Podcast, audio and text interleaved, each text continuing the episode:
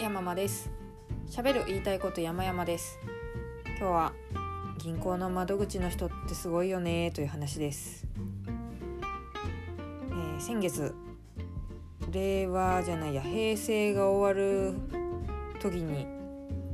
入籍をしましてもう本当に面倒くさいんですけれども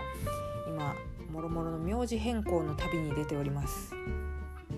運転免許銀行郵便あとクレジットカード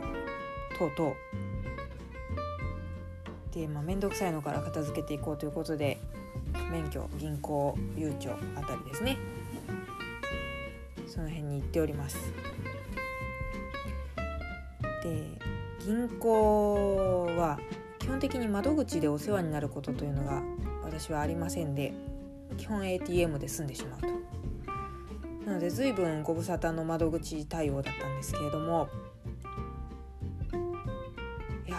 それでなんかちょっと改めて感動してしまうことがあって。私いくつか講座を持ってたのでいっぱいこうハンコとかも押さなきゃいけなくて大変だったんですけども大変ってほどでもないか。だったんですけどあのその押さなきゃいけないハンコのところを適切にパッとめくってくださるんですよね。で「はい押してください」ポン。めくってポンみたいなそのもう餅つきみたいな感じ。もう実にタイミングよくめくってくださって。で「はい押した」と思ったらもうさっとあの拭くやつ出してくれて。でこうキュッキュッと。ハンコ拭いてましたらはいじゃあその旧姓のハンコはしまって結構ですよ。こう声をかけてくださるわけですね。なので、まあ、旧姓と新姓のハンコが手元にあったわけですけどとりあえず旧姓のものはしまうことができたと。でそしまいつつさっきハンコ拭いてた紙をポンと置いといてたらもうそれもシャッと片付けてくださるわけですよ。でこの「ハンコしまっていいですよ」にもまずページめくりの時点で感動してたんですけども「ハンコしまっていいですよ」は素晴らしいなとちょっと思っちゃったんです。多分お金持ちのおばあちゃんとかっておじいちゃんでもいいんですけどいっぱいハンコをいろんなとこに押してたりするとしまい忘れるとか違うハンコを使っちゃうとかきっとあるはずですよね。でもとりあえずはいそのハンコは使い終わったので今しまってくださいって言ってくれたらなくすことはないなと。いや素晴らしいオペレーションだなとなんか勝手に想像してワクワクしてしまって。で引き続き新しい性のハンコをポンポコポンポコ押してで終わり。いやもうほんと流れるような何の負担も感じない必要な時に必要なものがパッと出てくる。なんかこう銀座のママにもてなされてるおじさんってこういう気持ちなのかっていうぐらい。タバコ加えたらライターさんみたいな。それキャバクラ？あでも銀座のママでも同じですよね。いやもう素晴らしい体験でした。でも涼しい顔でやってるわけですよ。きっともう彼女にとってはごく当たり前のこと。彼女にとってはなのか。まあ、銀行業界にとってはなのか分かんないですけどもなんかそれを当たり前のことだと思っているんだったらななんだろうなショックというか。いやだってすごいですもん。銀座のママに匹敵するんですよ。私の中では。銀座のママ銀座のクラブのママって意味ですよ。あの銀座の母じゃなくて占い師の。そうじゃなくて銀座のクラブのママね。いやそう自分はすごいことをしているんだっていうことに気づいてほしい。もしやりがいなどを感じていないのであればあなたすごいよと。いやーでも私すごいタイミング悪くて本当すごい素晴らしいおお仕事ですねって言えなかったんですよね直接。それがすごく心残りで。あそう私あの割といいなって思ったらあのとても素敵ですねって言うようにしているんですけれどもあのお洋服買う時のおもてなしとかそういうのも含めていやだってそういう人たちってきっと接客をがすごく当たり前のことになっちゃっててきっとね自分もそうかもですけども面倒くさいお客さんなんていっぱいいますよ。それをニコニコして対応して逆に粗相をやるとちょっとうっかりやるともうとんでもないことのように言ってくる人とかいるでしょうしね。うんなんかもてなされるのが当たり前になってるのってどうなのかなと思っちゃうけど、まあ、それが仕事だって言われたらそうもう返す言葉もないですけれどそうでもちょっと私のおごりではありますけれどもなんかこうあなたのおかげで欲しくなったよとかあなたの振る舞いが良かったからとっても気持ちが良かったよとかそういうのね言わないと伝わらないなと個人的に思うのです。でそれがやりがいになってくれたらやりがいになんておこがましいですよね。だけどもあのその日一日働くちょっと元気にでもなってくれたら嬉しいなと何よりあのそれは本心で言ってますからねお世辞で言えるほど私もあの器用ではないのであの逆にダメだなと思ったらダメだなって顔に出ちゃうし言わないまでもそうだからいいなと思ったらそのことを伝えるポリシーを持っていたのにそう彼女にはタイミング合わなかったんだよなというのもあのバトンタッチがあったんですよ。ちょっと手続きに時間がかかるから、まあ、結婚というタイミングだし資産運用について少しお話しさせてもらえませんかって言われてで銀行の窓口慣れしてないもんだからそのお姉さんが話してくれるもんだと思ってもうもうあなたがやることだったら何でも聞くよと思って「はいはい」って言っちゃったんだけどそれはそれで担当の人がいるんだったんですよね。そうだからそれのことが分かっておらず言い損ねてしまった本当あの銀行にもう一度行って彼女に会えたら言いたいところですけれど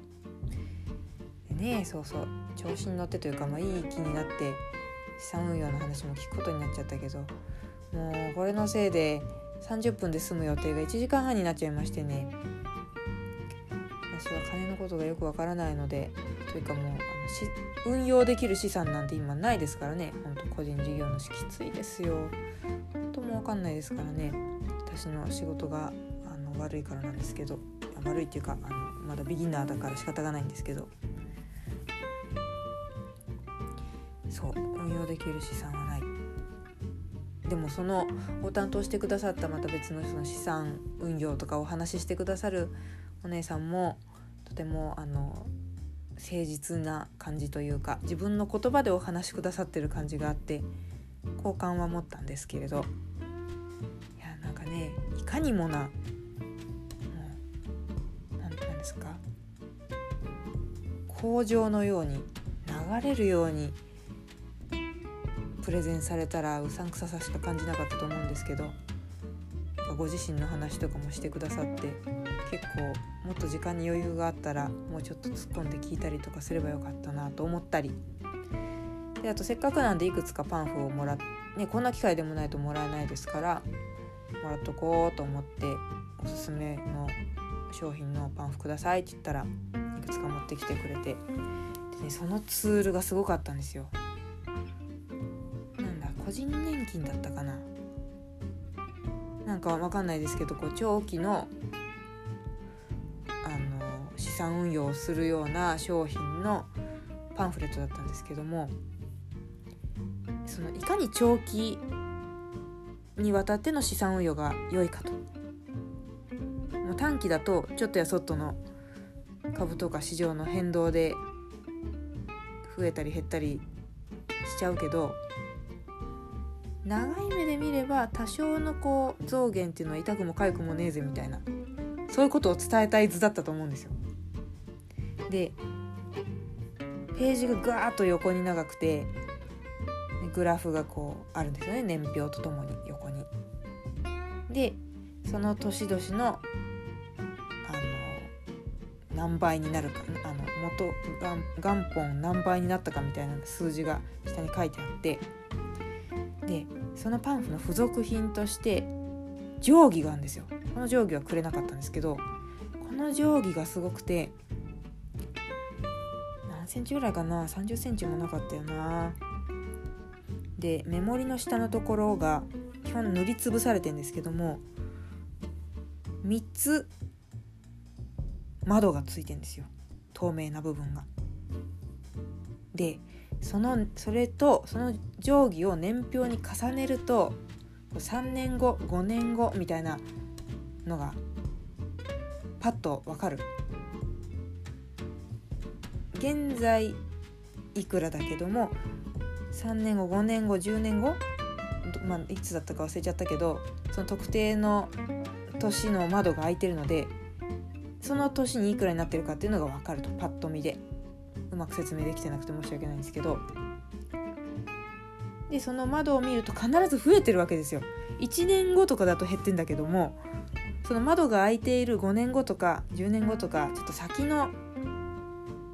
年だと必ず増えていると。それを証明するための定規なんですよ。この定規すげえと思ってこれはきっとコンペだったに違いないと。どこの代理店が作ったんだみたいな。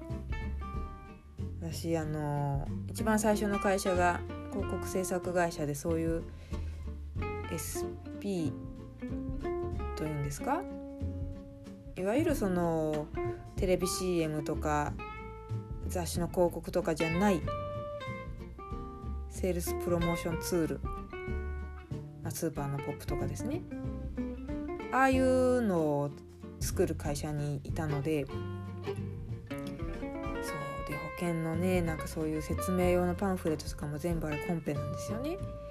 いやーこの定規の定規はきっとプレゼン盛り上がったろうなとかいろいろ考えちゃって。1時間半というなかなかたっぷりな時間をかけてしまいましたがいろんなことを知ることができて貴重な時間だったなと思います。そう思えばね一見無駄と思われる時間も非常に有意義なものになるかなと。ちょっとその日は慌ててたんで最後の方は「すいません何分までに話終わりますか?」ってちょっとせかしちゃって申し訳なかったんですけどはい面白い体験をさせていただきました。ということで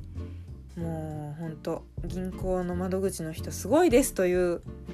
お話でした。どうもありがとうございました。